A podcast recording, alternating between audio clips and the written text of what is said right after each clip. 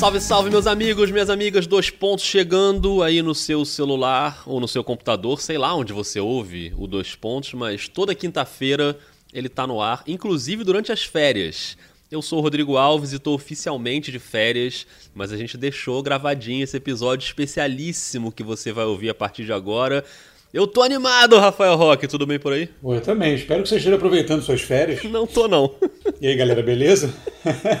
Eu espero que você esteja aproveitando suas férias em casa. Muito, muito jogo de tabuleiro. Comigo mesmo, né? Aquele yoga bonito, mas sem. Mas eu tô animadíssimo porque hoje, convidado ilustre, tema incrível. É, apresenta logo que eu tô ansioso. Rafael Roque, hoje temos o famoso Três Pontos, que é uma volta aí às origens, né? Você que está aí ouvindo, você se lembra quando esse podcast chamava Três Pontos? Na verdade, ele era um programa em vídeo tem uns 50 anos, mais ou menos isso. Quando tudo era mato. Isso. Hoje a gente tem aqui a grande honra de receber, ainda que virtualmente, porque cada um está na sua casa.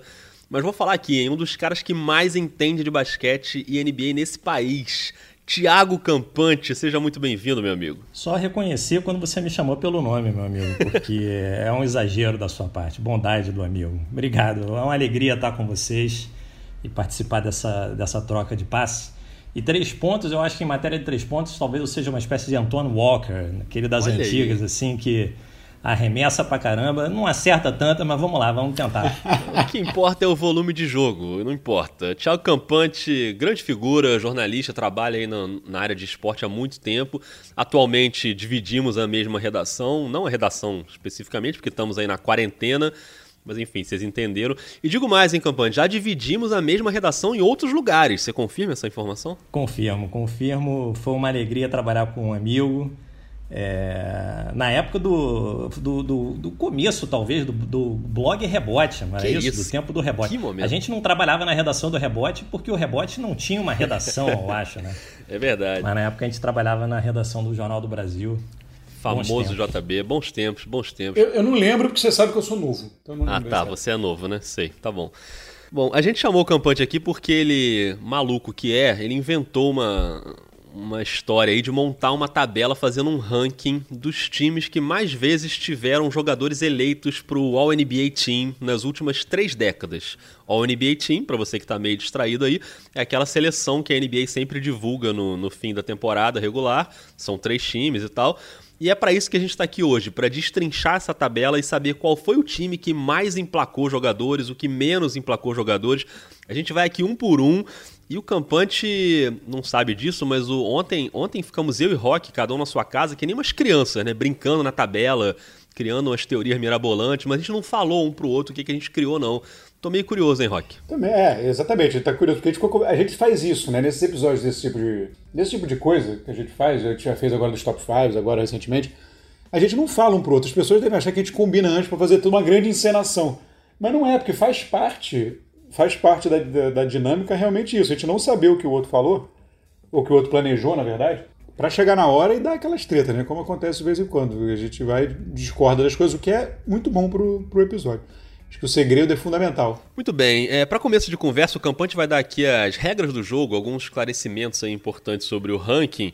Mas eu também tenho um esclarecimento para fazer antes, que é o seguinte: o nosso Telegram tá meio congelado, né? Por duas semanas, por causa das minhas férias. Como a gente teve que deixar os episódios pré-gravados, não deu para pegar as mensagens do Telegram. Então, daqui a uma, duas semanas, a gente volta a todo vapor com o Telegram. Mas você pode continuar falando com a gente no Twitter, NBA dois pontos. A gente continua por lá também. Então, Campante, primeira coisa, por que diabos você resolveu fazer essa pesquisa dos infernos que deve ter te dado um trabalhão? Pois é, é eu acho que o motivo não é, é não é tão alegre, né? O motivo é, é, o fato de eu ser um sofrido torcedor do New York Knicks. Ei, que beleza. E na, na qualidade de torcedor do New York Knicks, é, eu tenho momentos de ódio profundo, né? De irritação vendo os jogos do New York e tal e que me levam às vezes a ter umas ideias meio, meio malucas, meio diferentes, e, e essa acho que foi uma delas. É, que por incrível que pareça, eu acho que as pessoas né, podem até supor que, nossa, de repente fazer isso deu um trabalhão, mas é, não é uma, um levantamento tão complicado assim, porque a relação dos times de All-NBA está bem é, acessível um site como a Wikipedia, e você é uma questão só de organizar isso e destrinchar as informações que estão ali. É, no caso, o que me motivou, né, para além dessa frustração com o New York, era tentar entender um pouco é, em cima dessa ideia de que para ser campeão, para disputar o título, o time da NBA precisa ter é, um, de preferência dois, de preferência mesmo três jogadores da elite da liga, né? É, é, aquele que muitas vezes a gente ouve falar do Big Three, né? Que na época do, do Boston Celtics, do Garnett, Paul Pierce, Ray Allen, eu acho que isso se notabilizou bem, mas eu acho que em todos esses times campeões que, que a gente tem dos últimos 30 é, anos, é, tem praticamente isso, né? É, seja, enfim, San Antonio, Lakers de, de Kobe, Shaq, enfim, tem pelo menos dois e eventualmente três, depois o Miami, essa geração mais recente. É. Paralelamente a isso, é, essa é uma ideia que eu até ouvi num outro podcast, é, um podcast gringo, do jornalista chamado Malcolm Gladwell, que escreve na New Yorker, enfim, um cara que eu acho que é, que é muito interessante, que ele fala do basquete como sendo um esporte de elo forte. Ele faz uma comparação interessante do elo forte, basquete é um esporte de elo forte, e o futebol um esporte de elo fraco. Isso querendo dizer mais ou menos o seguinte, grosso modo aqui, bem grosso modo. É, no futebol, um cara sozinho dificilmente consegue levar um time de 11, para não dizer que é impossível, ao, ao topo do mundo, né? No basquete, é, um jogador supremo, um talento supremo, consegue fazer praticamente sozinho, em geral, até um time chegar para o playoff, chegar aos playoffs. Tanto que foi muito surpreendente, por exemplo, ano passado, quando o LeBron ficou de fora dos playoffs, é uma coisa muito atípica. E aí eu fiz esse levantamento para tentar entender melhor e a gente, enfim, destrincha aí todas as informações, porque é, é muita coisa que, que tem aqui, né? Verdade. E aí, só pra gente deixar claro, o recorte é de, da temporada 88-89 para cá, porque foi quando a NBA passou a eleger três times. Antes disso eram dois times, então ficaria uma coisa desigual. Então a gente está pegando aí três décadas que dá uma, uma boa, um bom espaço de tempo aí para a gente fazer. E esse levantamento do ranking, ele não tem a distinção entre primeiro time, segundo time e terceiro time do All-NBA. É quantas vezes a franquia colocou jogadores em um dos três times. Então não importa se foi no primeiro, no segundo no terceiro. A gente vai até falar algumas, em alguns momentos aqui se foi em qual time, mas o que importa é se botou gente na elite da liga naquele ano. E tem a questão das franquias que mudaram de cidade, né, Campante? Então, o Oklahoma City Thunder, por exemplo, inclui o Seattle Supersonics. Rafael Roque, você no nosso episódio lá dos, dos top 5, dos quintetos históricos, o OKC foi só o OKC. Você ficou triste que não podia enfiar lá o Gary Payton e o Sean Kemp. Então agora pode, Rock. Pode ficar feliz. Tá liberado agora. Agora fiquei até mais aliviado. Meu coração ficou em paz. Mas, Campante, é isso, né? E, e, a gente vai ter times aí que também mudaram, né? De cidade. Vai ter Hornets, Bobcats, Pelicans, essa bagunça aí. A gente pode ir explicando também ao longo do, do, do nosso episódio aqui, né? É, para só arrematar esse ponto, é, esse critério do Oklahoma City e Seattle foi um critério basicamente meu, né? Já que eu tava fazendo levantamento, falei, bom, vou juntar aqui. A gente pode até tentar destrinchar, mas eu acho que para efeito prático, né? É, o Oklahoma City levou meio que a história do Seattle Sonics junto com ele, no sentido de que, por exemplo, o, no Oklahoma City não pode usar os números retirados da história do Seattle, né? Se eu não estou enganado. Para efeito de facilitar a conversa, eu juntei esses dois times e eu acho que foi o caso um pouquinho mais polêmico, porque, só para o pessoal entender, no caso dos times de New Orleans, Teve uma breve passagem do Hornets pela cidade de New Orleans, né? E todos os times de New Orleans estão é, reunidos no que a gente nessa lista chamou de New Orleans Pelicans, né? E a mesma coisa se aplica aos times de Charlotte, porque é como inclusive a própria NBA, e isso também é fácil de ver na Wikipedia, né? É, entende a distribuição de, de histórica desses times. E enfim, a gente não precisa entrar nesse mérito no detalhe porque realmente é uma coisa mais confusa. Então facilita a conversa fazer essa simples distinção. E até lembrando que a gente tem até um outro caso curioso, mas que é o, o Grizzlies, né? que é um time que era de Vancouver, do Canadá, do oeste do Canadá, se mudou para Memphis, meio que lá no sul dos Estados Unidos, mas só que levou o mesmo nome, enfim, não mudou tanto, então acho que a percepção é, não, é, de que não houve uma grande mudança nesse caso. Assim como o Brooklyn Nets também, que é pertinho, né? Mudou ali de Nova Jersey para Nova York e, e também, quando a gente falar do Brooklyn Nets aqui, a gente está incluindo jogadores do New Jersey Nets.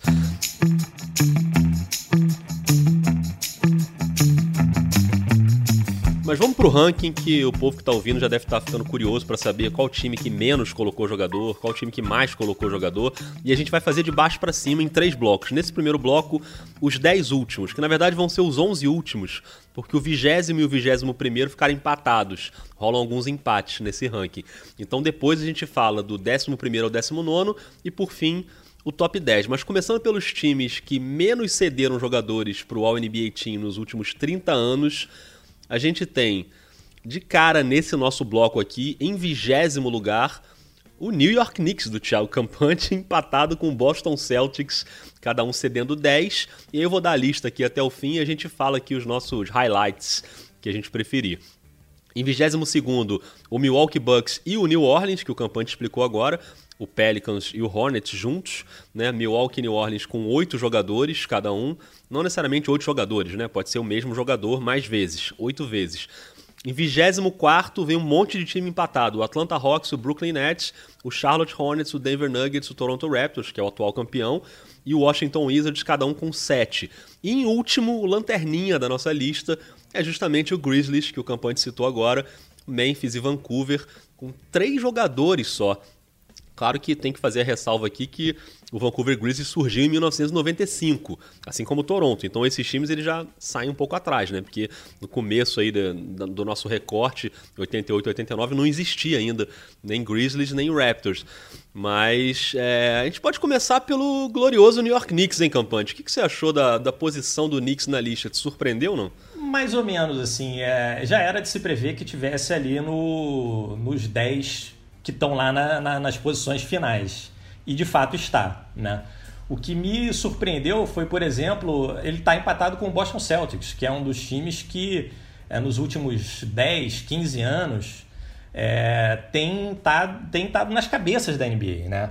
É, mas a verdade é que nesse levantamento, relembrando, começa ali em 88, 89, é, ele praticamente já não pega mais o, o, o tempo de glória do Boston Celtics nos anos 90. E aí o Boston meio que entra numa draga é, nos anos 90, comecinho dos anos 2000 e só reaparece nesse, nesses 15 anos. E reaparece mais pontualmente. E o New York, mal ou bem, teve um período de bons times nos anos 90, então tem algumas aparições, e aí eu acho que até o peso da, do, da franquia, etc e tal, fez com que o New York teve aparições no, no All-NBA Team com o Carmelo Anthony, o, o Amari Stoudemire, até mesmo o Tyson Chandler, né? É, em 2012. Então chegou a esse número de 10, está empatado com o Boston. Mas eu acho que esse empate é uma questão de tempo, porque, enfim, esse ano eu acho dificilmente. Enfim, acho que é, é, é bem possível que o Boston tenha pelo menos um jogador no top 15 ali, no, no em um dos três All-NBA Teams. E mesmo o Milwaukee está ali na cola do New York. Então, assim, são times que estão ali, mas que estão em tendência de alta é, ao passo que, enfim, o New York tão cedo não vai ter um jogador no, no All-NBA Team, a menos que haja uma surpresa aí nas próximas, nas próximas temporadas aí. É, é verdade, o Knicks e o Boston com 10 aparições, mas se a gente for pegar, o Knicks tem 6 dessas, são do Patrick Ewing, né, naquele começo ali do recorte, depois tem duas do Carmelo, uma do Amari Stoudemire e uma do Tyson Chandler. E no primeiro time, só uma vez, que foi o Ewing em 1990, Tava até dando uma olhada aqui em qual foi esse time do All-NBA primeiro da NBA desse ano. Magic Johnson, Michael Jordan, Charles Barkley, Karl Malone e Patrick Ewing. Um pouquinho razoável, né, esse time. E o Boston é, já pega gerações diferentes. Ainda pega uma vez do Larry Bird e uma do, do Parrish. E aí o Campante citou aquele Boston Celtics campeão com o trio. E aí eu fiquei surpreso, assim, porque o Pierce ele pega quatro vezes o All-NBA Team mas o Garnett só pega uma vez pelo Boston e o Rondo só pega uma vez.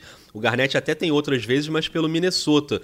Aí depois o Boston ainda tem o Isaiah Thomas, mais recente, e o Kyrie Irving, mais recente. Eu esperava mais do, do Boston campeão, aquele Boston ali de 2008, né? Mas o Rondo até entra depois em 2012 e o Ray Allen entra duas vezes pelo Milwaukee e pelo Seattle. Ele não entra pelo Boston. Isso te surpreendeu, Rock? É, cara, me, me, surpreendeu, porque a gente imagina, né, faz essa associação de que ah, os, times, os times campeões eles vão ter uma, né, uma, uma grande incidência, uma grande participação. Como esses, esses times são escolhidos na temporada regular, às vezes acontece esse tipo de coisa, né? E, e, e, é, e, é, curioso. Mas talvez mostre também, às vezes o time, o time como time é muito forte e você isso sobrepõe ao talento até individual. Nesse caso aí, Paul Pierce Garnett, acho que até não, né? Porque o Garnett foi um cara super dominante também. Eu, eu fiquei um pouco surpreso, mas o que eu achei mais curioso, nessa, principalmente na comparação dos dois, das duas franquias, é que, primeiro, uma, não importa o recorte que você pegue, dá para provar cada vez mais a tragédia que é o James Dolan no comando do New York Knicks. E esse é mais um. É, não consegue ter estrelas, né? Enfim, tá anos aí no ostracismo no que diz respeito até a conseguir estrelas. E a outra é essa, essa questão do Boston, que agora pode, pode ter uma retomada, mas se você for contar, nos últimos 10 anos o Boston teve três indicações só. É, então, assim, é só o Rondo, o Isaiah Thomas e o Kyrie Irving. Então, assim, nas últimas 10 temporadas. É, então é muito, é muito pouco, né? Agora aparece o Jason Tatum agora aparece com possibilidade aí de ser uma presença mais constante. Kemba Walker. É, o Kemba Walker. Você vai é, acrescentando aí, até o Jalen Brown de repente, enfim, se evoluir. É, é, ala, é uma, ala é uma posição muito difícil, né? É, é, é muito ala. É, armador também, mas, assim, mas o ala é uma coisa, uma, uma disputa ferrenha, assim, é, é, bem complicado. E eu acho que isso ajuda a explicar um pouquinho essa conta, porque é, é difícil entrar nesse All-NBA, porque tem certos jogadores que monopolizam as posições. E à medida que a gente for chegando lá para cima, a gente vai ver isso é, muito claramente, assim, né? Então, como você está falando, ala é muito difícil. Entre outros motivos, por quê? Porque tá lá o LeBron James, sei lá, há 15, dessa altura, enfim, 16, 17 anos, todo ano lá, né? Então, assim, é quase que uma vaga a menos para todos os demais, né? É, você pega, se você pegar, se você pegar grandes, gr grandes dinastias, digamos assim, né, de posição, você pode ser um excelente jogador e ficar fora um tempão, né? Eu não sei se vocês querem falar de algum outro time especificamente desse bloco aí dos, dos 10, 11 últimos, o Lanterna, para quem ficou curioso para saber sobre o Grizzlies, as três indicações do Memphis são uma do Zach Randolph e duas do Mark Gasol, que são aí razoavelmente recentes, mas foi o que o time conseguiu até agora. Mas eu queria falar do Milwaukee, que eu acho que é o contrário disso que o, que o Rock falou do Boston. O Milwaukee ele tem ali uma apariçãozinha é, esparsa de alguns jogadores, o Cummings, o Vin Baker, o Ray Allen, o Michael Red, o Bogut, e agora, recentemente, ele tem o Antetokounmpo com três aparições nos três últimos anos, o que certamente vai se repetir daqui para frente. E aí há uma dúvida até do Chris Middleton se ele pode entrar de repente nessa disputa também, já que ele virou um All-Star. Eu acho que o Milwaukee é um time que vai começar a subir um pouquinho nessa tabela, porque vai ter pelo menos um desses jogadores dominantes que vão se garantir ali todo ano. O Antetokounmpo, a não ser que haja alguma, né? coisa que não está no nosso radar, ele certamente vai entrar para o NBA Team nas próximas temporadas por um longo tempo. Tem algum outro time, Campante, que você destaque aí desse, dessa reta final? Eu acho interessante, você já falou do Grizzlies, né? Porque eu acho que ele está bem descolado dos demais, né? Considerando que o penúltimo, vamos dizer ali, que é aquele bloco, tem sete indicações cada time, sete aparições no NBA, e o Grizzlies só tem três, né? Então, assim, realmente é, destoa. E me chamou a atenção o Toronto, né? É, porque dessa relação aí, me corrija se eu estiver errado, mas é, só o Boston em 2008, né, nesse período considerando aí de 89 até hoje, e o Toronto foram campeões, né? É. Se, se não me falha aqui a memória. É isso. É. E o Toronto, mal ou bem, nessas últimas temporadas, desses últimos cinco, talvez um pouquinho mais anos, é, tem tido consistentemente aparições em playoffs, boas equipes, e é quando basicamente eles aparecem aí na, no All-NBA Team, tirando algumas é, é, aparições do, do, Vince Carter. Então, assim, é, é, é, difícil você chegar ao título da NBA como o Toronto chegou, estando é, empatado aí, digamos assim, penúltimo nessa lista, né? Mas é uma exceção que por isso me chama a atenção. Agora, eu acho que tem duas coisas aí do Toronto que é o seguinte: é, mostra que um time coletivo ele tem menos chance de emplacar jogadores, né? Como a gente citou aqui, até o caso do Boston, campeão lá em 2008. E o time campeão do Toronto na última temporada só emplacou o Kawhi. Ele é o único jogador que entrou, né? E não foi no primeiro time. O que significa também é essa história de você só contar a temporada regular. Né? As premiações da NBA só levam em conta a temporada regular. Se fosse o playoff, o Kawhi certamente entraria, porque o playoff que ele fez foi histórico.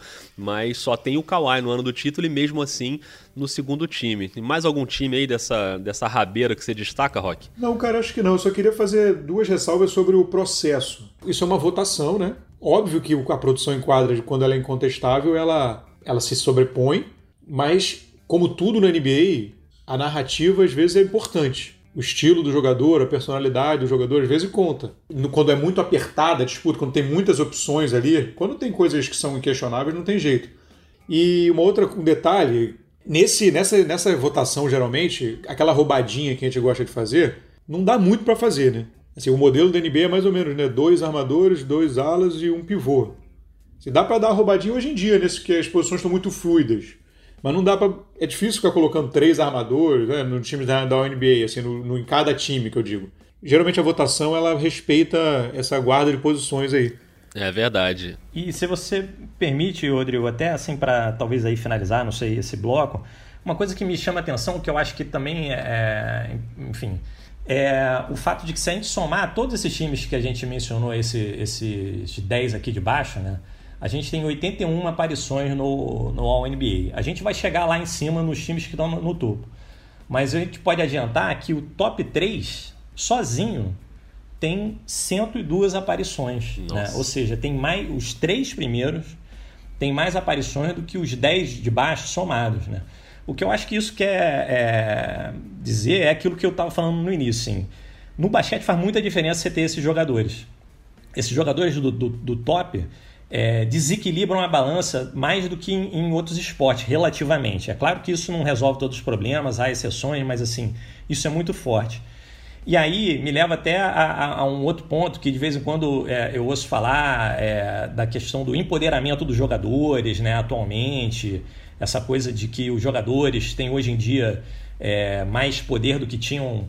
Eu, eu mesmo acho que falar em empoderamento dos jogadores também é um, digo um exagero, porque certamente mudou, mas é um empoderamento das super estrelas da NBA. Entendeu? Esses caras realmente passaram a ter uma força muito maior. Isso é até um assunto talvez para um outro podcast mas porque o conjunto de jogadores da NBA é, é, uma outra coisa. E esses caras concentram essa, essa, essa força porque eles fazem essa diferença que a gente vai ver aqui. É, e, e, faz sentido que você está falando isso, se total, se for analisar essa lista aí, tem uma mistura de mercados pequenos, que tem dificuldade de atrair estrelas, com times que passaram muitos anos na irrelevância, que também tem uma dificuldade de atrair estrelas. E se você olhar o topo da lista, a gente vai chegar lá, você tem sempre nessas, nesses times um cara super alfa que tem mais de 10 indicações. E que carrega provavelmente esse número para o alto, né? Provavelmente não, certamente.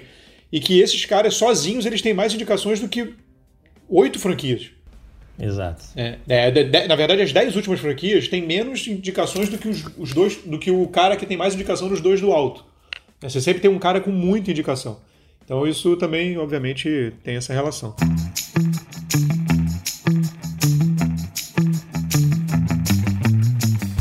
Então a gente abre o segundo bloco pegando esse gancho do rock dos super alfas, porque o segundo bloco ele vai começar com um super alfa. A gente tem aí da 11 até a 19 colocação.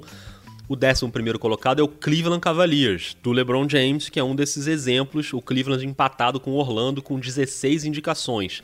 Depois, em 13º, o Philadelphia com 15, o Dallas e o Los Angeles Clippers com 14, o Minnesota e o Sacramento com 13, o Portland com 12 e o Indiana Pacers com 11. O Cleveland tem o LeBron com 10 indicações. O LeBron ele só não foi indicado para o NBA Team no primeiro ano da carreira dele, depois ele foi em todos. Então ele é um carregador de time nesse ranking. Ele vai fazer isso com o Miami também. A gente já vai chegar no Miami e você já viu que o Miami está mais lá para cima. Então o LeBron tem 10 indicações, mas o Cleveland também tem ali na virada para os anos 90 o Mark Price, que tem quatro indicações. Se não fosse o Price, se o Cleveland não tivesse essas quatro indicações do Price, o time cairia de 11 para 18 nesse ranking. Então é claro que o LeBron carrega também, mas você tem esses jogadores que são muito consistentes na posição, é o caso do Mark Price, também ajuda o time a sobreviver nesse ranking, né? Campante, tem algum destaque ou do Cleveland ou de algum outro time aí dessa leva que você queira falar? Eu acho interessante, já que você falou do Cleveland e resumiu super bem, é, empatado com ele está ali o Orlando, né? Que é um time que tem altos e baixos, né? Tem momentos de, de que chega ali pertinho do título, e aí pegamos essa, é, um pouco dessa fase nos anos 90, com aquela geração ali do Shaquille O'Neal e do Penny Hardaway, né? É, aí depois ele vai lá para baixo e, e, e, sobe de novo na era do Dwight Howard, né? Então, assim, é um time que também acho que está mais concentrado em poucos jogadores relativamente, mas que você vê, está lá em cima em função disso, né? Embora nos últimos, talvez, 5, 6 anos, não tenha sido um, um time é, presente em playoff, por exemplo. Né? Na última temporada esteve, mas era um time que estava mais lá na rabeira, estava lá mais preocupado com o draft do que com o título nessas últimas temporadas. Não, e só uma coisa que você falou sobre o Dwight Howard, eu acho que o Dwight Howard é um personagem desse ranking, assim, Sem porque dúvida. é impressionante, me surpreendeu, assim, até de eu trazer de volta à minha memória a quantidade de vezes que ele entra pro All-NBA Team. Só pelo Orlando Magic foram seis, e a gente ainda vai ver Dwight Howard algumas vezes aqui por outros times também. O que diz muito sobre a divisão das posições também, né? Porque na época do Dwight Howard no, no Orlando, ele, tem, ele é o cara que mais tem indicações pelo Orlando Magic na história, mais que o Shaquille O'Neal, mais que o Penny Hardaway, mais que o Tracy McGrady. Ele tem seis. Os pivôs da liga eram ele, o Stoudemire e o Yao Ming, basicamente, num período ali, entendeu? Então ficava mais fácil o cara entrar, porque você não tinha tantas opções, você tinha poucos jogadores dominando uma posição, né?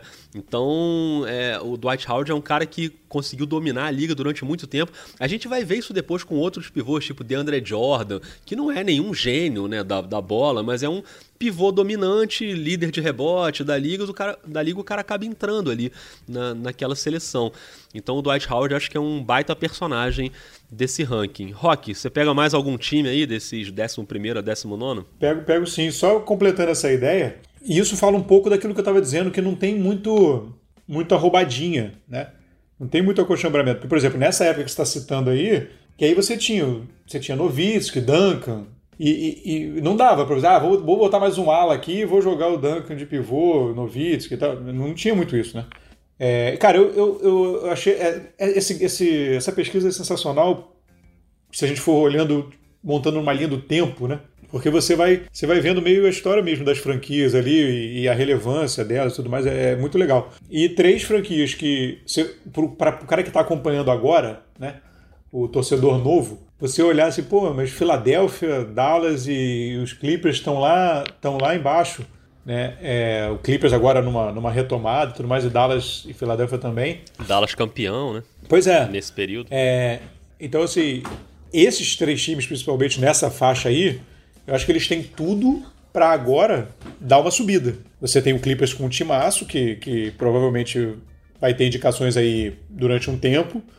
Né? O Dallas com o Doncic, talvez o Porzingis, mas aí já é uma briga mais complicada, mas o Doncic com certeza durante anos. E o Philadelphia também, né? Com, com, com Simmons, Embiid e tal. A tendência é que, é que você tem esses times aí subindo, dando uma boa subida nos próximos anos, né? É, o Dallas tem uma coisa que eu acho sensacional, que o Dallas é o time de todos do ranking que tem menos jogadores eleitos. O Dallas tem dois jogadores eleitos. Na verdade, assim, o Memphis lá embaixo também, né? Tem o Gasol e o Zach Randolph. Mas o Dallas, ele tá ali no meio da tabela, com 14 indicações, e essas 14 são só de dois jogadores. 12 do Nowitzki e duas do Nash. É claro que o Doncic agora vai começar a entrar nessa tradição aí. Mas o Dallas concentrou muito num desses alfas, né? Que era o Nowitzki, que todo santo ano o cara tava eleito lá pro, pro All-NBA Team, né, Campante? Não, exatamente. Esse é um ponto que eu acho que também chama muito atenção, porque é isso, sim. Se você encontra um jogador desse, ele faz esse, nesse, a diferença é nesse nível, né? É, o Dirk Nowitzki estava lá todo ano, são 12 aparições, né? E nesse período o Dallas foi um time que estava sempre no playoff, chegou a ser campeão, disputou uma outra final, estava é, sempre nas cabeças, basicamente porque tinha encontrado esse jogador e conseguiu montar um time ao redor. Como é muito difícil chegar ao título, aí é uma outra discussão. É, você precisa de mais um, você precisa de um, de um grupo forte, mas enfim, é, esse jogador, quando você encontra, faz muita diferença. E tudo indica que o Dallas encontrou de novo. Né? O Luca Doncic faz. É, é, tudo indica que vai ser um, um jogador desse nível, né? de estar de tá no All-NBA Team todo ano. E o Dallas, especificamente, ele é muito exemplo daquilo que você disse, Campos, lá no início, de você, isso que você estava repetindo um pouco agora, do, do, do, basquete ser né, um, um esporte que permite que você tenha um cara e que leve. Assim, a torcida do Dallas vai me matar. Mas assim, o título do Dallas, assim, é um, para mim um exemplo claríssimo disso que você falou. Claro que você tinha um, né, você tinha ali uma equipe em volta, você tinha o, o Chandler, você tinha o, o, Jason Kidd, que acho que Jason ainda estava jogando eu, muito. Assim. Sim, o meu Deus do céu, me fugiu ah, o nome do Jason Terry. Do, é... O Terry, isso, me fugiu o nome. É. Exatamente. Você tem um, um elenco de suporte ali, mas assim, mas o título é muito do Novitsky. Não, total. Dizer, é. O título é totalmente nas costas dele. Então é mais aquilo que você falou lá no início do episódio. Eu queria só citar mais um jogador desse tipo, que é o Kevin Garnett, que a gente já falou dele aqui no Boston, mas agora pelo Minnesota, que aparece ali com 13 indicações, oito dessas 13 são do Garnett. Ele carrega nas costas mesmo o Minnesota, e até jogadores que vieram depois, como Kevin Love, Kevin Love tem duas só. Né? O Jimmy Butler tem uma, o Carl Anthony Towns, que hoje é o grande cara da franquia, tem uma só, e é o Garnett que carrega o Minnesota. E eu queria só fazer um comentário sobre esse bloco, que é o time que encerra esse bloco, que é o Indiana Pacers, que está ali em 19 e também foi uma surpresa para mim saber que o Red Miller só teve três indicações. E aí, ele é um desses jogadores que você acha que é um cara dominante e tal, mas a concorrência do Red Miller era brutal, né, naquele início dos anos 90. E o Red Miller, as três indicações dele são pro terceiro time da NBA. Ele nunca pegou primeiro time nem segundo time, porque ele concorria com Michael Jordan, Clyde Drexler, John Stockton, Gary Payton, Penny Hardaway, Mitch Richmond, esses caras assim, é, que estavam frequentando muito aquele, aquele ranking ali. Então, o Indiana tem o Red Miller com três e depois mais dois jogadores com três também, o Jermaine O'Neal e o Paul George mais para frente, né? Mas eu fiquei surpreso com o Red Miller só pegar três indicaçõezinhas aí nesse, nesse início de anos 90. Mais alguma alguma observação aí sobre esse bloco do meio antes da gente ir para o top 10? Eu acho que uma observação rápida que eu faria sobre o Sacramento, né? Que quem acompanha a NBA, sei lá, dos últimos 15 anos para cá, Talvez ainda tenha visto ali o DeMarcus Cousins, que tem algumas aparições aqui, mas assim, um Sacramento fora do mapa do playoff mas teve a fase do Sacramento no início dos anos 2000 com, com aspirações até de título, né? Não chegou à final da NBA, mas estava ali, dava, dava muito trabalho para o Los Angeles Lakers de Shaquille O'Neal e Kobe Bryant. Então, tá ali no meio, tá no meio dessa tabela o Sacramento, é, muito em função desse período, né?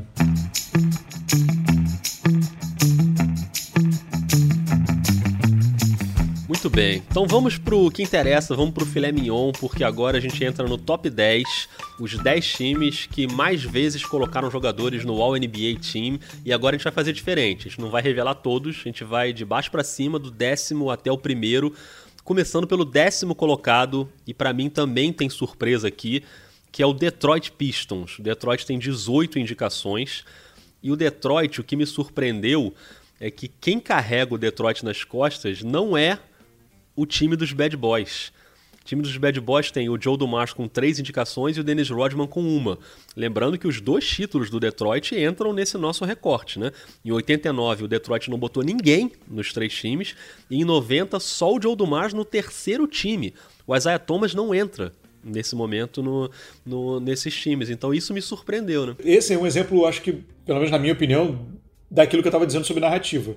Porque esse time era odiado fora de Detroit. É, é verdade. Todo mundo odiava esse time fora de Detroit. O Isaiah Thomas ficou fora da Olimpíada. É, eu, eu, eu, isso aí, acho que a narrativa falou muito nesse time. Você pegou ali uns periféricos, uns, uns caras. Periféricos, né? Enfim, do Mars e o Rodman, mas você entende o que eu quero dizer.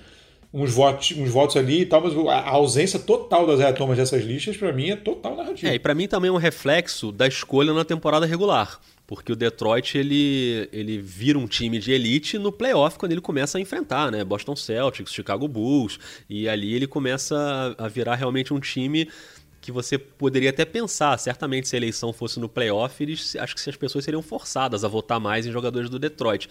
Mas o Detroit pega o líder de indicações do Detroit é o Grant Hill com 5, e aí depois o time campeão de 2004 também não tem muitos jogadores incluídos. O Ben Wallace é o que mais tem, com cinco também, ao lado do Grant Hill. E o Chauncey Billups tem duas. E depois o Detroit ainda tem uma do André Drummond e uma do Blake Griffin, mais recente. Mas os títulos do Detroit, tanto o bicampeonato no, no, no fim ali da década de 80, como já no meio dos anos 2000 o outro título, não é isso exatamente que carrega o Detroit, né? Porque você tem o Grant Hill que ficou no meio do caminho aí e tem cinco indicações, né, Campante? Acho que é o, o, o esse retrato retrato de você ter uma estrela. E aí, mais uma vez, o que o Rock acabou de falar sobre narrativa também entra aí, porque o Grant Hill tinha a narrativa do novo Michael Jordan, quem vai ocupar o lugar do Jordan, e o Grant Hill também entrou um pouco nisso. Jogou muito, obviamente, mas também tinha narrativa. Sem dúvida. E, e esse ponto do Rock é muito bom, porque realmente isso pesa. Né? É, é, uma eleição que passa pela mídia né? e passa pela percepção que o jogador tem. Né? Então, isso, isso é um fator que pesa. E o Detroit, mal ou bem, acho que nos dois casos, independentemente dessa questão, são os dois títulos do Detroit é, na geração dos Bad Boy Pistons, né, os três, né, no caso. E considerando também o de 2004, são meio que cases de times que foram montados é, e que conseguiram chegar lá meio que pela força do conjunto mais do que por uma superestrela. Exatamente. A era dos Bad Boys, o Isaiah era, sem dúvida, o astro daquele time, o craque. Mas se você for olhar estatisticamente, né, ele não dominava, a, a, enfim, a questão de pontuação, né, enfim, ele, ele, ele deu um passo atrás até em termos de distribuir mais o jogo, fazer o time jogar é, para chegar lá, para conquistar o título, né, para fazer a máquina funcionar para conquistar o título. E o Detroit de 2003 2004 acho que é mais emblemático ainda, né? Porque foi um time que enfrentou ainda, teve pela frente um Lakers que tinha Shaq, é, Kobe, ainda tinha em fim de carreira, mas Cal Malone e, e, e Gary Payton, né? É. É, e conseguiu vencer categoricamente, né? E na verdade concentrar até um volume é, de, de indicações para o NBA nesse período, porque esse time do Detroit chegou repetidas vezes às finais de conferência. E, inclusive foi a final de novo em 2005 contra o San Antonio, perdendo o jogo 7, né? Então, assim, foi uma grande geração de um time que era forte no conjunto. Muito bem. E subindo um pouco mais do nosso ranking para a nona posição, na verdade para a oitava, porque são dois times empatados com 19 indicações para cada um o Miami Heat e o Chicago Bulls. Eu vou botar os dois aqui na roda e aí vocês vão escolhendo de quem vocês querem falar. O Miami, eu acho que é um bom retrato aí do, dos alfas, né? Você tem oito indicações do Dwayne Wade e quatro do LeBron pelo Miami. Então só isso aí você já coloca 12 das 19 do Miami, que ainda tem três do Tim Hardaway, duas do Alonso Mourning e duas do Shaquille O'Neal. É um time aí com indicações de superastros, né? E o Chicago Bulls, que está em nono lugar, talvez seja uma surpresa para você que está ouvindo, porque esse nosso recorte pega os seis títulos do Chicago Bulls, mas também é um time de dois jogadores, né? Em, em relação aos grandes astros. Você tem das 19 indicações, 8 são do Michael Jordan e 5 são do Scottie Pippen. E aí depois o Chicago só vai ter bem mais para frente uma do Derrick Rose, uma do Joaquim Noah, uma do Paul Gasol e uma do Jimmy Butler. O Rose só foi indicado uma vez no ano de MVP, né, em 2011, mas Jordan e Pippen é que carregam. Rafael Roque, fale aí sobre Chicago ou Miami, fica à vontade. Não, então, vou falar sobre Chicago um pouquinho. A gente pegou todos os títulos de, dessa geração, daquela geração incrível. Então, mas naquela época, se você fizer o recorte até o fim daquele, daquele período, ali início dos anos 2000, talvez, Chicago provavelmente estaria lá no topo, né? Só que passou aí, nós estamos em 20 anos, Chicago teve quatro indicações. Então foi obviamente caindo. Lá no início, se fizer esse recorte, provavelmente vai estar, se não tiver no, no, naqueles 10 anos, provavelmente deve estar, ou se não em primeiro, nos primeiros, no top 3. Mas é, mostra também um pouco essa derrocada nos últimos anos aí, que o Chicago espera muito, espera muito que isso esteja acabando com a retirada do comando aí da dupla Garpax. Acho que agora os torcedores do Chicago estão cheios de esperança para um, essa história mudar um pouco. Campante. Pegando o gancho para falar um pouquinho do Miami, é, eu acho que méritos para o Pat Riley, né? Que é, é para mim um dos grandes nomes, um dos maiores treinadores, né? Enfim, e, e, e que está lá desde que ele chegou lá, o Miami entrou nesse, nesse hall, nesse top 10 aí, né? É, na época, ainda no começo, com ele ainda como treinador. É, aquela geração de Tim Hardaway e Alonso Mourning, que tem aparições é, nesse, nesse All-NBA Team no fim dos anos 90.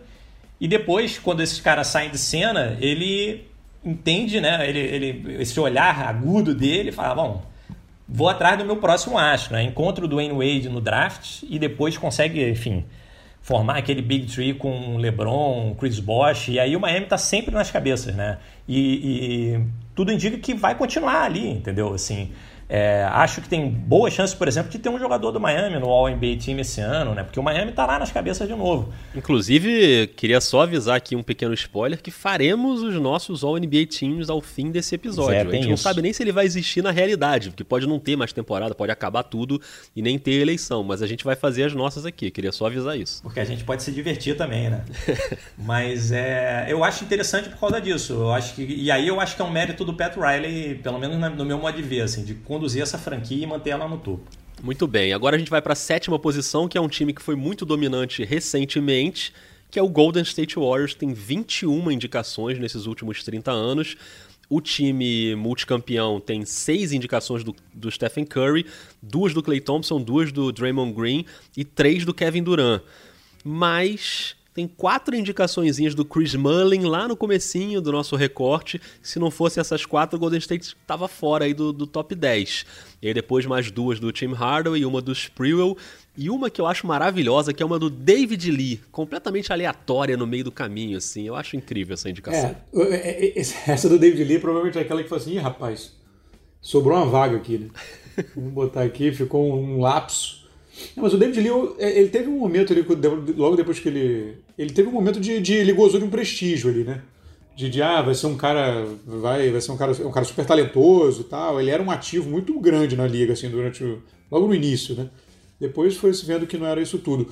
É, é essa, essa situação aí. Ela, ela, é, é legal para quem ouviu o, o, o, episódio do nosso episódio dos top 5 de todas as franquias, do pessoal que mandou, dos ouvintes e se, se quem ainda não ouviu, volta lá para ouvir depois. Não vai embora agora não, volta lá para ouvir depois. O que, que a gente falou muito do Chris Mullin, né? Da importância do Chris Mullin no top 5 que a gente viu jogar do, dos Warriors. E aí, isso, e esse episódio agora que a gente está fazendo complementa muito aquela nossa, a nossa, nosso argumento lá.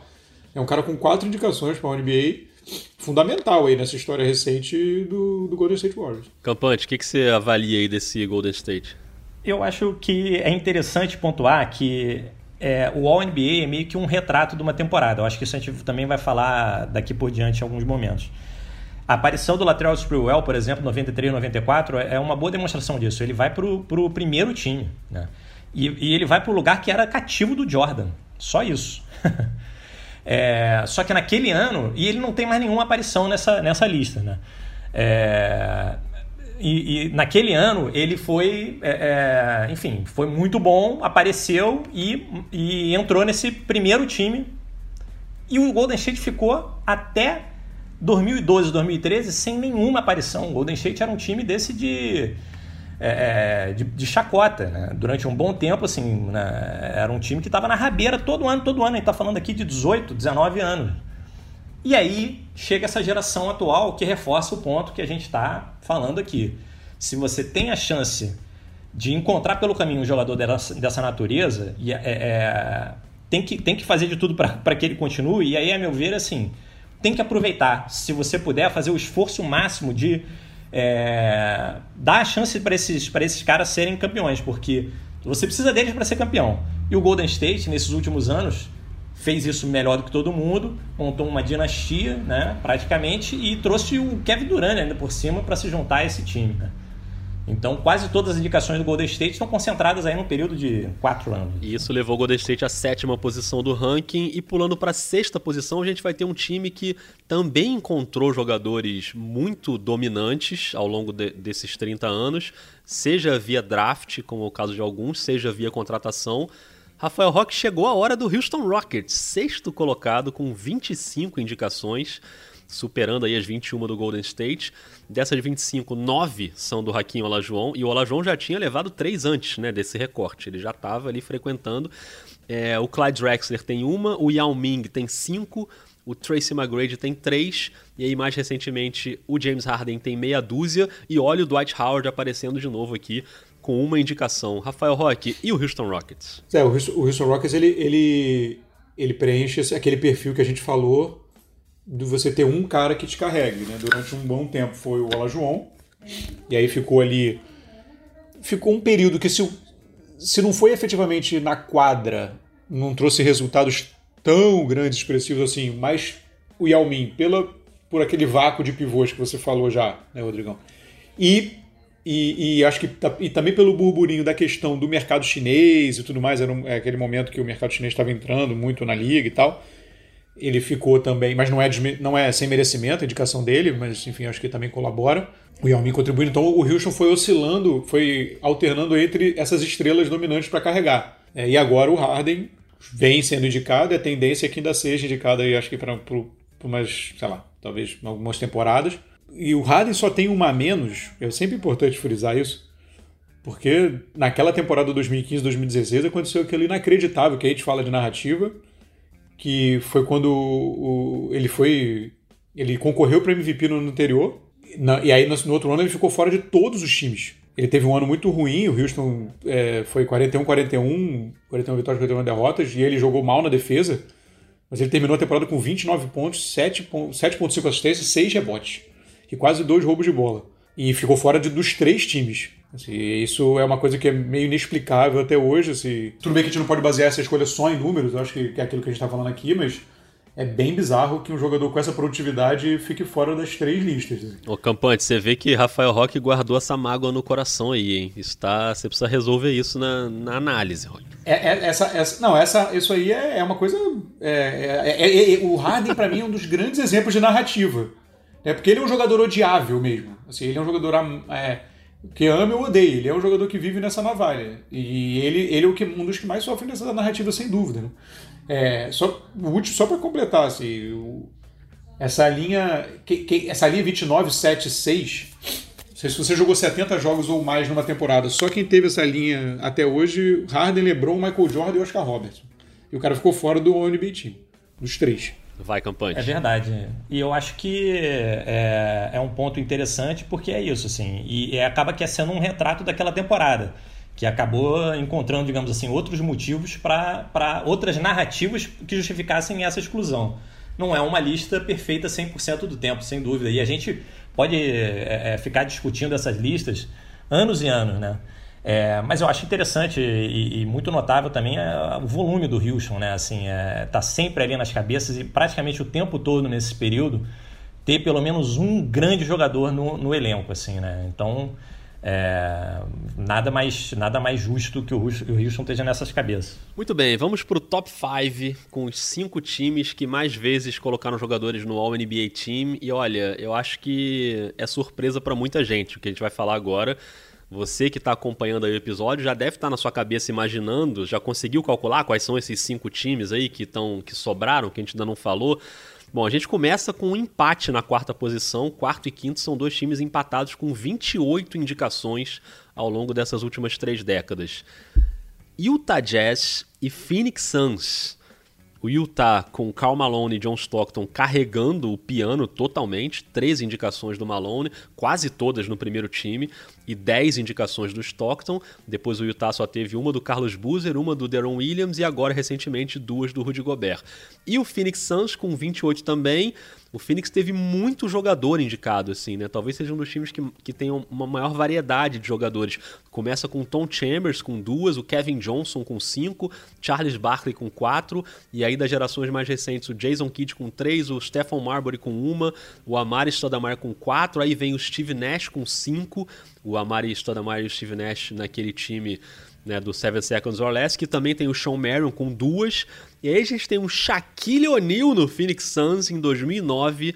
Eu fui até procurar o, as estatísticas do Shaq, porque eu falei, não, não é possível. O Shaq no Phoenix foi eleito, mas ele fez uma boa temporada, com 18 pontos e 9 rebotes.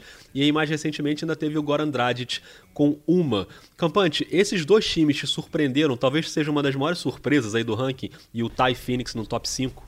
Surpreenderam, assim. Não, não, assim, depois que você olha e, e para e pensa, né, você não, não, não é surpresa que eles estejam ali, porque são, são times que estão é, disputando playoff, eventualmente até nas finais da NBA, é, com frequência. Mas são dois times que jamais foram campeões, né? Então a gente fica aqui o podcast todo falando que você precisa desse tipo de jogador para ser campeão. E quando a gente chega no top 5, a gente descobre que às vezes você tem esse jogador desse nível e não consegue ser campeão, né? Ainda vai ter é... mais um time nessa situação, hein? Tem mais um time barra 2, vamos dizer assim, é isso, nessa é situação, dando um spoiler.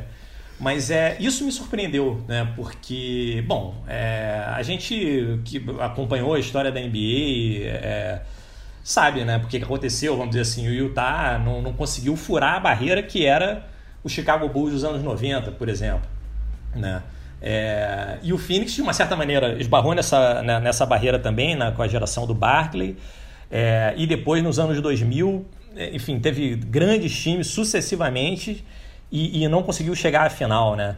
Então, assim, ter jogador desse nível é condição, é um pré-requisito, enfim, praticamente absoluto, necessário, necessário para você brigar pelo título.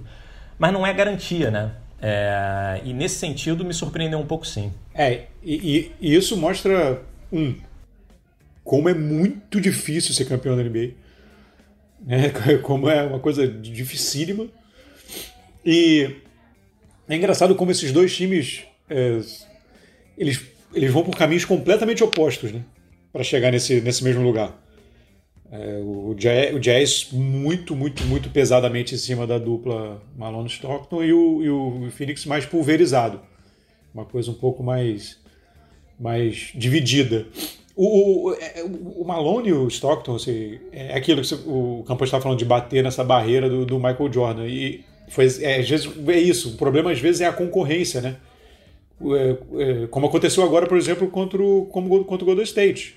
Né? Você, você pode formar times incríveis, mas você pega, um, você pega uma dinastia pela frente. E aí não tem o que fazer. Né? É, você pega. Você não tem muito o que fazer, tentar lutar, mas é muito difícil. E, e aproveitar qualquer brecha. Né? O LeBron conseguiu uma brecha, porque é o LeBron, né? e conseguiu uma brecha. E lá atrás a brecha foi a ausência do, do Michael Jordan. E que aí também o Utah pegou uma conferência oeste pesadíssima, né? Com, com o Seattle e com, e com o próprio, enfim, próprio Phoenix e o Houston, numa, numa, numa, numa sequência de dois anos incríveis, que também pediram entrar também no caminho. Então é, é uma combinação de fatores muito delicada e muito, muito volátil para ser campeão da NBA. É uma coisa muito, muito incrível. Muito bom. Então tá na hora do pódio da gente chegar nos três primeiros times desse ranking. E o terceiro colocado, a medalha de bronze, vai, como disse o Campante aí no seu semi-spoiler, vai para dois times, na verdade. E a gente já falou disso aqui no início do episódio, que é o Oklahoma City Thunder barra Seattle Supersonics com 32 indicações ao longo dessas três décadas. E aí, só para dividir aqui, no Seattle a gente teve o Gary Payton comandando, né? E o, e o Sean Kemp um pouco mais atrás, e mais indicações esparsas ali do Dale Ellis, do Vin Baker, do Ray Allen. E na era do OKC, o Westbrook com sete indicações, o Kevin Durant um pouco atrás e o Paul George, só esses três jogadores indicados. Aí esse esse monstro de duas cabeças, que na verdade é um corpo só, né? Inclusive porque Kevin Durant, por exemplo, está participando dos dois, o Westbrook chega a ser draftado pelo Seattle, depois joga no OKC.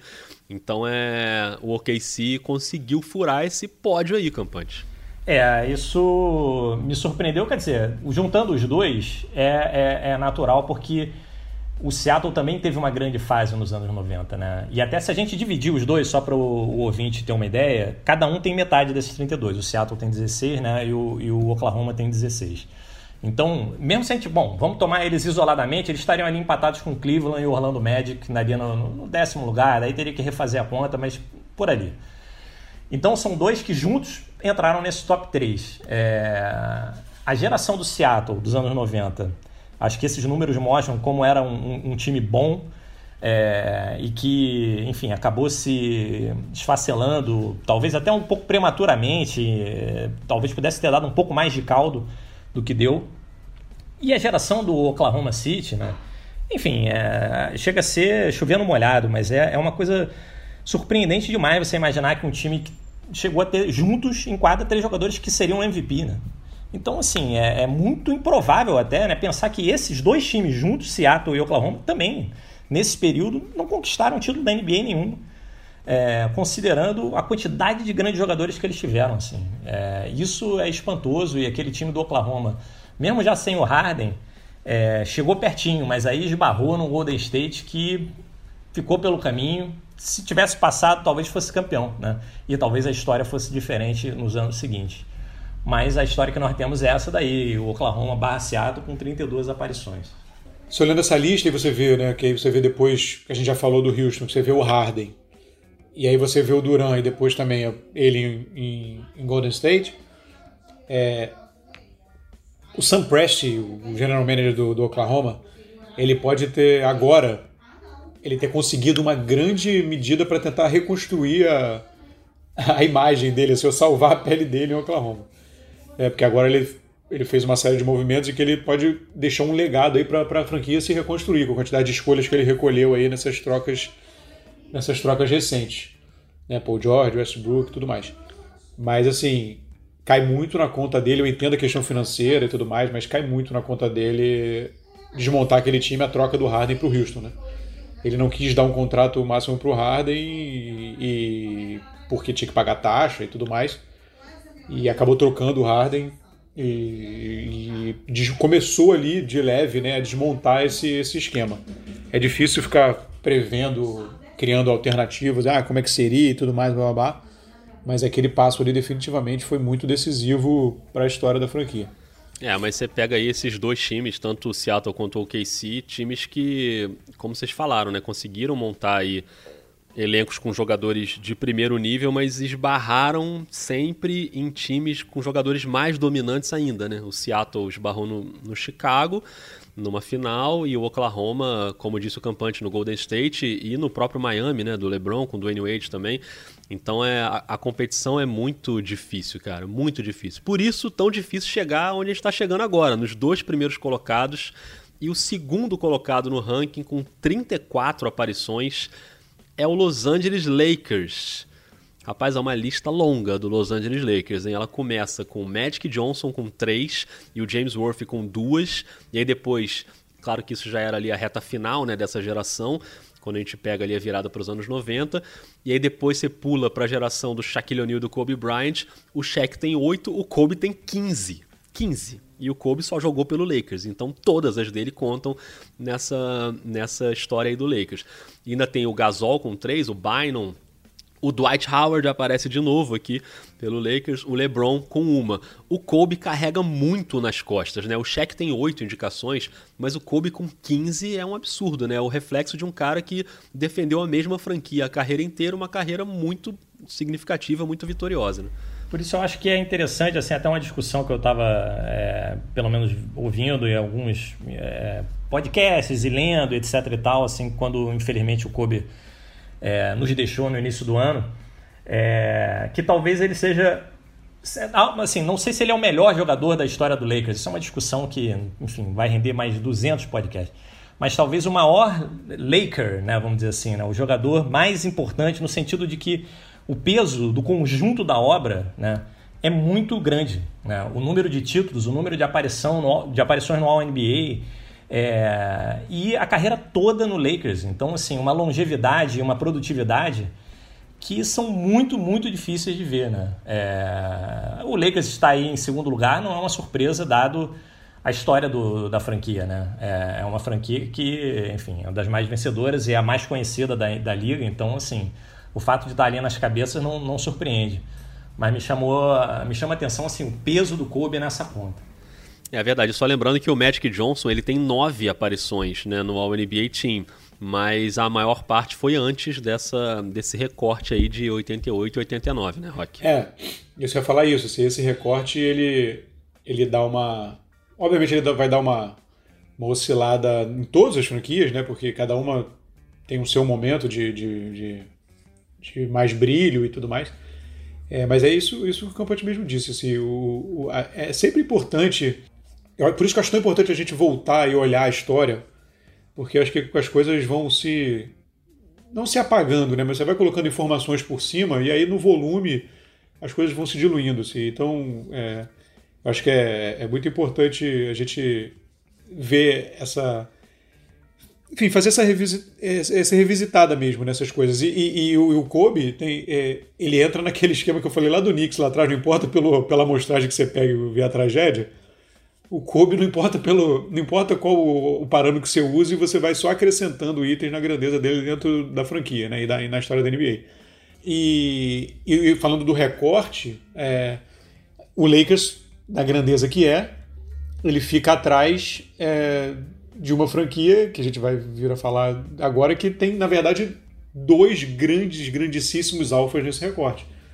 E mostra a grande dinastia que foi também e o altíssimo nível que jogou durante tantos anos, e isso é um feito incrível. né, que é o primeiro lugar da nossa é, lista. O primeiro lugar acho que diz muito também sobre longevidade, sobre jogadores dominantes que frequentam e que têm a carteirinha de sócio né, do All-NBA Team. Primeiro colocado no nosso ranking é o San Antonio Spurs, com 36 aparições, 36 vezes colocou jogadores nesses três times do All-NBA. E, e, realmente, né, é um time que pega uma sequência ali de duas gerações muito com jogadores muito dominantes, começando pelo David Robinson, que tem 10 indicações né, pelo San Antonio nesse recorte. O Dennis Rodman ainda pega uma ali. E aí vem o Tim Duncan, que a gente compara com o Kobe Bryant, né? Assim como o Kobe, o Tim Duncan também tem 15 indicações é muita coisa. E você ainda complementa com quatro do Tony Parker, duas do Ginobili, duas do Kawhi, mais, mais recente, e duas do Lamarcus Aldridge também. Mas se você pegar, são... E, e aí tem muito a ver com o que a gente falou também, né, Rock, no, nos episódios do, do, dos quintetos. O San Antonio tem essa interseção entre as gerações, né, principalmente quando as torres gêmeas jogaram juntas ali, quando o Duncan é draftado, e ele pega ali a tocha, né, que o David Robson vinha trazendo, e segue com uma geração também muito vitoriosa. Mas 25 dessas aparições do San Antonio são dessa dupla, Tim Duncan e David Robinson, né, Rock? É isso, estaria. Só os dois eles estariam entre os seis, né? Só os dois nessa, nesse recorte. E, e se você olhar numa linha do tempo a, as indicações do David Robinson e depois a do Tim Duncan, é de uma fluidez poética, né? Porque o David Robinson vem, vem, vem, vem, vem, e quando ele começa a cair, o Tim Duncan assume e traz até quase agora. Né? É uma coisa, então você constrói uma. Você constrói realmente uma. uma constrói uma linha uniforme de 25 anos. 22, 23 anos, sei lá. Então, assim, é, é, é, e sempre com um cara lá marcante todo ano. Então, por isso, o San Antonio Spurs, fora os outros, né? Fora Tony Parker, Ginobili, enfim. Os Kawhi, fora isso, mas você tem essa linha, esse, essa espinha dorsal aí todo ano batendo alguém ali o que leva o San Antonio Spurs lá no alto. E Campante, eu fico me perguntando o que, que não poderia ser essa linha estendida se não tivesse acontecido o que aconteceu com o Kawhi, de ter saído do time daquela forma. Se o Kawhi hoje fosse o craque do San Antonio, e obviamente o time teria que se remontar em volta dele, mas a gente poderia ainda ter o San Antonio nessa situação, né? Sem dúvida. É... E com a, a, a enfim, a, a curiosidade de que o Kawhi, ao contrário do David Robinson e do Tim Duncan, né, foi uma descoberta de meio de, de, de draft, né? É, porque é muito marcante na história do San Antonio ele ter é, tido a primeira escolha do draft é, em anos em que ele pôde selecionar dois jogadores fora de série, né? Faz muita diferença você ter primeiro, a primeira escolha do draft porque você, enfim, eventualmente pode pegar um Tim Duncan e esse cara vai, é, é durante 15 anos, é, são 15 anos de, de, de glórias para a sua franquia. E eles tinham conseguido acertar de novo é, na, na loteria com o Kawhi, mas você vê, não é fácil, né? Não é fácil manter. Agora, o San Antonio não pode nem reclamar, né? Tá aí no topo da lista, nesses 30 anos aproximadamente desse recorte é o time mais vencedor da NBA nesse período e além desses dois, o Parker e o Ginobili merecem também muitos aplausos. Para mim, dois cracassos. Impressionante, né? É, e, e, e, é engraçado essa linha, é isso mesmo, o Tim Duncan vem lá, 97, aí vai, o David Robinson, 89, 90, e o Tim Duncan depois, e o Kawhi pega exatamente ali, como o Tim Duncan vai, cair, vai caindo, a última, aí pegaria o Kawhi. Né? E eu gosto, e, e, outra, e aí eu sempre, enfim, sempre tem que destacar né, que o Kawhi foi draftado uma posição depois do draft do Houston, que draftou o Marcus Morris. É, guardou sempre também importante. o Rock, hein? Guardou. Guardou. O Rock tá muito magoado. O Rock tá todo trabalhado na mágoa nesse episódio. É sempre importante não essas coisas, rapaz. Pergunta pro torcedor do Portland. Isso, Marco. Pergunta pro torcedor do Portland, do Samboy, o que, que ele acha é verdade, até hoje. Pergunta. É verdade. Esse draft do Samboy é, rendeu uma ótima escolha pro seu time, Rock. Sim, sim, sim. Raquinho Olajuwon saiu lá. Não, eu tava lendo uma história outro dia que tinha saído da minha memória essa história. Que o, que o Portland ofereceu o Drexler e a escolha pelo Malone. E o Houston não quis ou seja, o Houston poderia ter ficado com Drexler, Olajuwon e Michael Jordan. Que isso, que momento. Ou seja, ou seja, que momento. Calma, Rock, calma. Deu, deu tudo certo. O Houston foi campeão, fica tranquilo. Sim, sim, é só uma, isso aqui foi só uma, uma nota histórica. Mas enfim, resumindo, o nosso top 10 então ficou com San Antonio em primeiro, Los Angeles Lakers em segundo, o OKC barra Seattle em terceiro, Phoenix e Utah empatados em quarto e quinto, Houston em sexto, Golden State em sétimo, Chicago e Miami empatados em oitavo e fechando o top 10 o Detroit Pistons. Esse o top 10 dos times que mais colocaram jogadores no All NBA Team. Só uma observaçãozinha, é, Rodrigo, desculpa interromper, mas para uma reflexão, para deixar para o ouvinte. Os sete primeiros da Conferência Oeste. Olha aí. Impressionante. É isso. Não tinha reparado isso. Não tinha reparado isso. Impressionante. Chicago, Miami Detroit chegando ali, né, de intrusos ali no top 10 nas, nas últimas colocações. Rock, tem algum, algum destaque que você que tenha te chamado a atenção no geral aí, não? Cara, eu acho que o, o mais gostoso dessa história toda aqui é você poder fazer essa que essa lista é, é uma das ferramentas que te permitem fazer essa viagem mesmo pela, pela história, né? E pelo evolução ou involução das franquias no decorrer desse, desse recorde de tempo aí, dos últimos, é, dessas últimas décadas. E, e, e, é legal, porque a gente para né, para pesquisar sobre esse episódio, porque enfim, é muita informação que você vai dar uma pesquisada. Eu não tenho, eu não tenho essa capacidade de guardar essa tonelada de informações. E, e aí você começa a, enfim, lembrar, você vê jogadores, você relembra, você vai ver vídeo, aí você vê coisa antiga. É, é muito legal, assim, eu não sei não sei o quanto essa geração mais nova, que é a galera muito que ouve o nosso podcast também, assim, tem esse hábito, mas assim, é um hábito que eu indico fortemente, assim. Não é, não é nostalgia, mas é, é muito legal você ter essa noção mesmo de, de, de, da evolução da liga, de tudo que, que passou e tudo mais. É muito legal saber essa história, porque tem histórias incríveis, né? Tem histórias incríveis. Só aqui nesse episódio a gente falou, mas sei lá. É verdade. E foi ótimo fazer esse exercício assim de lembrar, mas o exercício ainda não acabou, porque a gente vai encerrar agora montando os nossos All-NBA Teams da temporada atual. Eu tava tentando escapar dessa aí, mudar essa. Você lembra que teve uma temporada há algum tempo aí? Tava rolando uma temporada, parece que foi há uns três anos, né? Mas não, foi agora, amigo. A pandemia parou a temporada, mas ela tá suspensa. A gente não sabe se a temporada vai voltar, se ela vai ser concluída, se vai ter eleição, se vai ter prêmio, não sabe. Mas, como a imaginação tá liberada, a gente vai eleger aqui os nossos os nossos três times. Acho que a gente pode fazer assim, para dar uma, uma unidade para a escolha de cada um, cada um falar os seus três times, em vez da gente falando time por time, senão acho que vai ficar uma coisa muito é, quebrada. Então vou dar aqui a, a caneta para Thiago Campante, nosso convidado de honra desse episódio, para você colocar aí na mesa os seus três All-NBA Teams dessa temporada 2020. Muito obrigado, muito obrigado. É, enfim, eu fiz os meus três times. É... A gente pode até discutir aqui, porque sempre dá uma margem, né? Assim, ah, mas esse jogador, ou enfim, a posição, porque a NBA tem essa coisa de ter dois alas, dois armadores e um pivô, né? E hoje em dia há uma fluidez muito maior de posição, então eventualmente pode render discussão. Vamos lá. O meu primeiro time, que eu acho que é, é, não, é, não é surpresa, é o Giannis Antetokounmpo, Milwaukee. LeBron James, Los Angeles Lakers, Luka Doncic, do Dallas, e o James Harden, eh, do Houston Rockets, como outro armador. E aí eu tomei a liberdade, que eu não sei se é tanta liberdade, mas eu botei o Anthony Davis como meu pivô nesse time. Né? É, sei que ele talvez até jogue a maior parte do tempo como ala pivô, mas ele joga também uma parte considerável como pivô, e eu acho que na hora que uh, o calo aperta, ele é o pivô desse time. É, esse primeiro time, seu, Campante, ele é igual ao meu também. Também fiz um time igualzinho ao seu. Então, só pra gente arredondar, é igual ao seu também, Rock? É igual ao meu. Então, pronto. É, na, é o, o, primeiro time é, é, é, legal isso, porque acho que tem uma. É aquele. Entra naquele naquele pacote dos caras que estão assim muito no topo. É, é. Né? Eu só queria, eu só queria fazer uma, eu faço no minha, no meu segundo time a ressalva com relação ao primeiro, mas o meu é igual ao primeiro. É, então a gente fecha aí os três com o mesmo primeiro time: Harden, Doncic, LeBron, Antetokounmpo e Anthony Davis. Segue aí, Campante. E o bom é que a gente não combinou, hein? Não combinamos. Não, nada combinado. Um detalhe, seguindo naquela linha do Campante, 4 do Oeste. É é verdade, é verdade.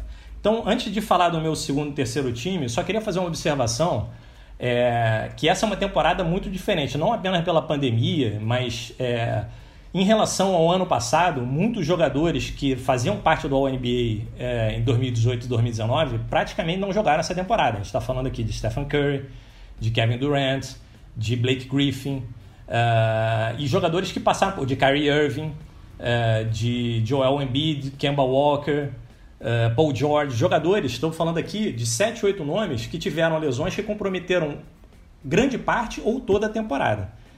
E aí, o segundo e o terceiro time acho que refletem muito isso também, porque começam a entrar nomes é, que dizem respeito a esse momento, que para mim foram, bom, um é um que para mim está até no top 3 dos melhores da NBA, mas por questão de posição, Kawhi Leonard é, do Los Angeles Clippers abrindo aqui o segundo time, Chris Middleton do Milwaukee Bucks, que pesou para mim também a, é, a campanha do Milwaukee, Nikola Jokic do Denver Nuggets como pivô, Damian Lillard do Portland Trail Blazers, apesar do time não estar tá tão bem, uma temporada para mim sensacional.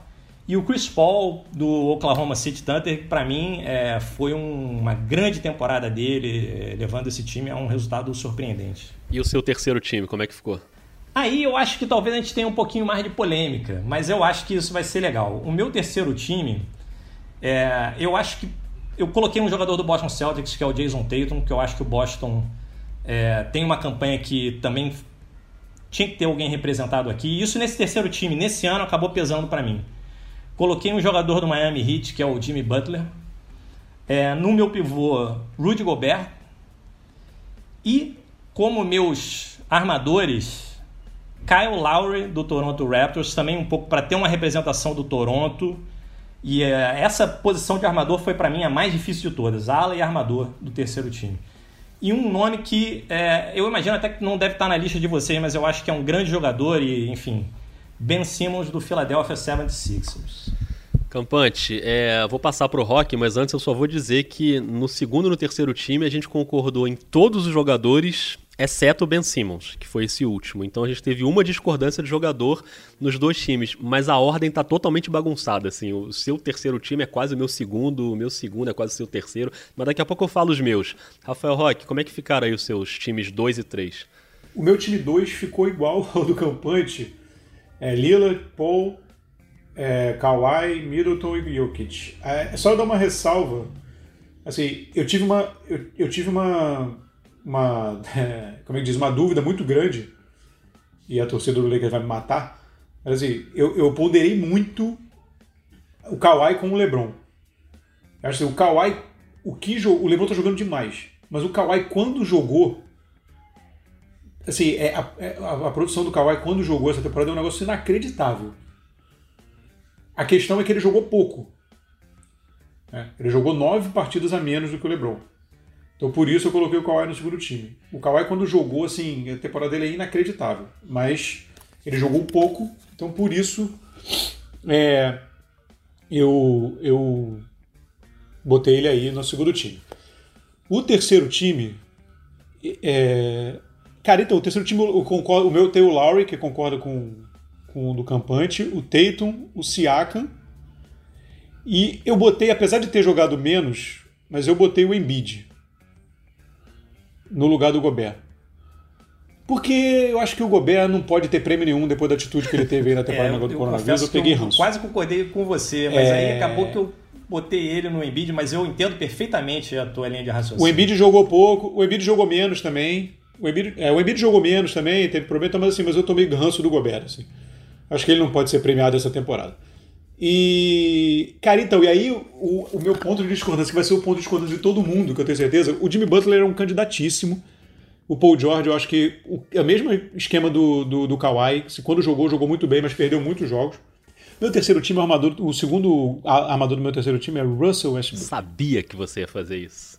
Quando você me falou ontem que tinha uma surpresa, eu falei, é essa. E justifico o meu voto. Dois, por dois, dois caminhos. Primeiro, ele está tendo uma temporada muito boa. De verdade. Muito boa. É, dentro do. Principalmente dentro do. E aí que cola com o segundo ponto do, do, da justificativa. Principalmente diante de toda a desconfiança que se levantou. E eu acho que a capacidade de um cara na idade dele, com o papel que ele teve em Oklahoma, conseguir se adaptar para tentar produzir para o time num cenário como esse, com outro cara com um alfa gigante do lado, eu acho que isso tem que ser reconhecido. Assim, o, o Westbrook mudou completamente o tipo de jogo dele dentro da temporada. Ele cortou demais os arremessos de média distância, passou a infiltrar num jogo super desgastante para ele, o estilo de jogo. porque ele viu que aquilo era o mais importante para o time e, e ele tem jogado muito bem. Ainda tem aqueles arroubos malucos dele de pegar a bola e fazer um monte de arremesso doido rápido, mas logo, logo ele volta. E ele ainda, ele ainda chuta mal. Ele é um cara que chuta mal. A gente já conversou isso várias vezes em vários episódios nossos. Ele tem uma escolha ruim, mas ele tem trabalhado internamente muito para tentar chutar melhor. Ou escolher melhor os arremessos. Então, assim, eu acho que por isso o meu voto vai para ele. É, o Westbrook não tá no, no meu, nos meus quintetos, mas eu considerei muito ele, assim. Assim como eu considerei o Kemba Walker também, que não entrou no meu, mas eu acho que o que ele faz em Boston também na temporada é muito relevante. Ele é o maestro do time e eu considerei muito o Kemba. Mas os meus dois times, 2 e 3, ficaram assim. Vocês colocaram Chris Paul e Damian Lillard no 2, Kyle Lowry e Jimmy Butler no 3, né? Eu fiz o contrário, eu botei Kyle Lowry e Jimmy Butler no 2. Eu acho que o pelo mesmo motivo, na verdade, o que eles têm feito pelos seus times de forma surpreendente. Acho que Toronto e Miami são duas grandes surpresas da temporada, né? O momento em que eles, a posição na tabela que eles conseguiram atingir, eu acho que são dois jogadores muito importantes nessa, nessa caminhada. E aí eu coloquei é, no time 2, o Kawhi também, que acho que é uma escolha óbvia, né? E o Jokic também, duas escolhas óbvias. E eu completei o time 2 com o Jason Tatum, que talvez no conjunto da temporada ele merecesse um time 3, mas eu coloquei no 2 porque o que ele jogou, eu acho que ele jogou um nível altíssimo, assim, principalmente nessa reta final aí nos últimos meses. O Tatum jogou nível dos melhores jogadores ali da NBA. Foi impressionante, fiquei muito impressionado. E o time 3 ficou com o Chris Paul e o Damian Lillard, que eu acho que também fazem temporadas incríveis. Botei o Chris Middleton, que eu acho que é um cara importante também nessa campanha do Milwaukee o Siakam e coloquei o Gobert. Eu também fiquei em dúvida entre o Gobert e o Embiid, assim. E também peguei o ranço do Gobert nessa história aí do Corona. Mas eu acho que o Embiid faz uma temporada muito decepcionante para mim, assim. Primeiro pela lesão, segundo que ele demorou muito para ser o Embiid. Ele tava muito devagar e muito certinho. Depois ele volta a ser o falastrão ali, aí melhora e aí se machuca de novo.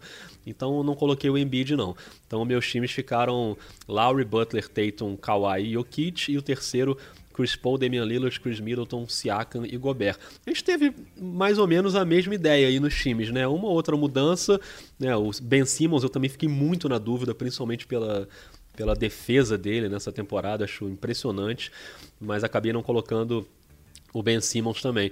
Mas eu acho que dá para dizer que nós três temos times parecidos aí, né? É, eu diria que gira mais ou menos em torno de 20 jogadores no máximo. No máximo. Acho que não passa de 20. Dos 15, aí acho que não chega um máximo de eu 20. Eu acho que, assim, menção honrosa de alguns jogadores que a gente não falou, mas que eu acho que frequentaram pelo menos o pensamento da gente aqui, pelo menos o meu, certamente.